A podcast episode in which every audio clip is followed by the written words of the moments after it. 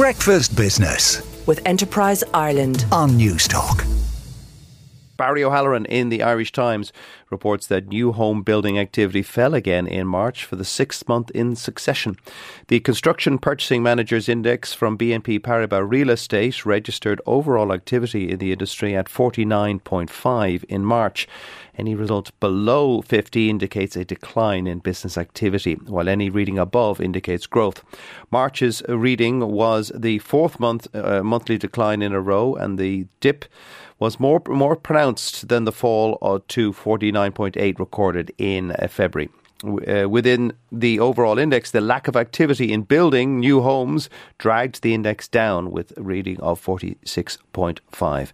And we'll be speaking live to John McCartney from BNP Paribas at half past eight on Newstalk Breakfast.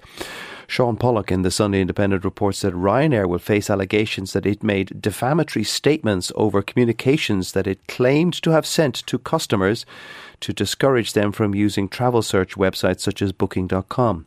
Earlier this month, a judge in Delaware rejected Ryanair's mo- motion to dismiss all but one of Booking.com's counterclaims in a case initially filed by the airline over allegedly illegal website scraping.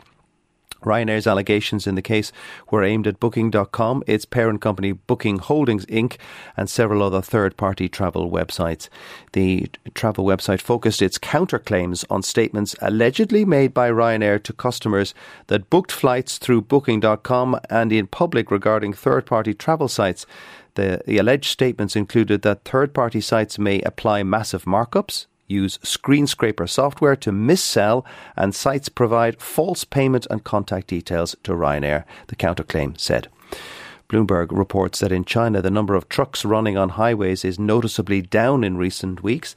In Europe, diesel's crude futures plunged to a, the lowest level in more than a year. And in the US, demand is on track to contract 2% in 2023, all according to S&P Global. Excluding 2020, when the pandemic struck, when much of the economy briefly came to a standstill, that 2% slump would be the biggest drop in America's diesel use since 2016. We are assuming one of the worst economic climates in recent memory outside the 2008 2009 financial crisis and the pandemic, said Debnil Chowdhury, S&P's head of America Fuels and Refining.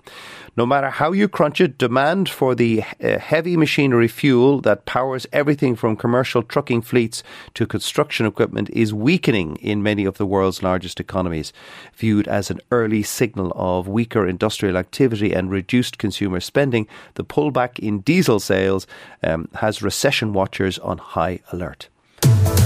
Breakfast Business with Enterprise Ireland on Newstalk.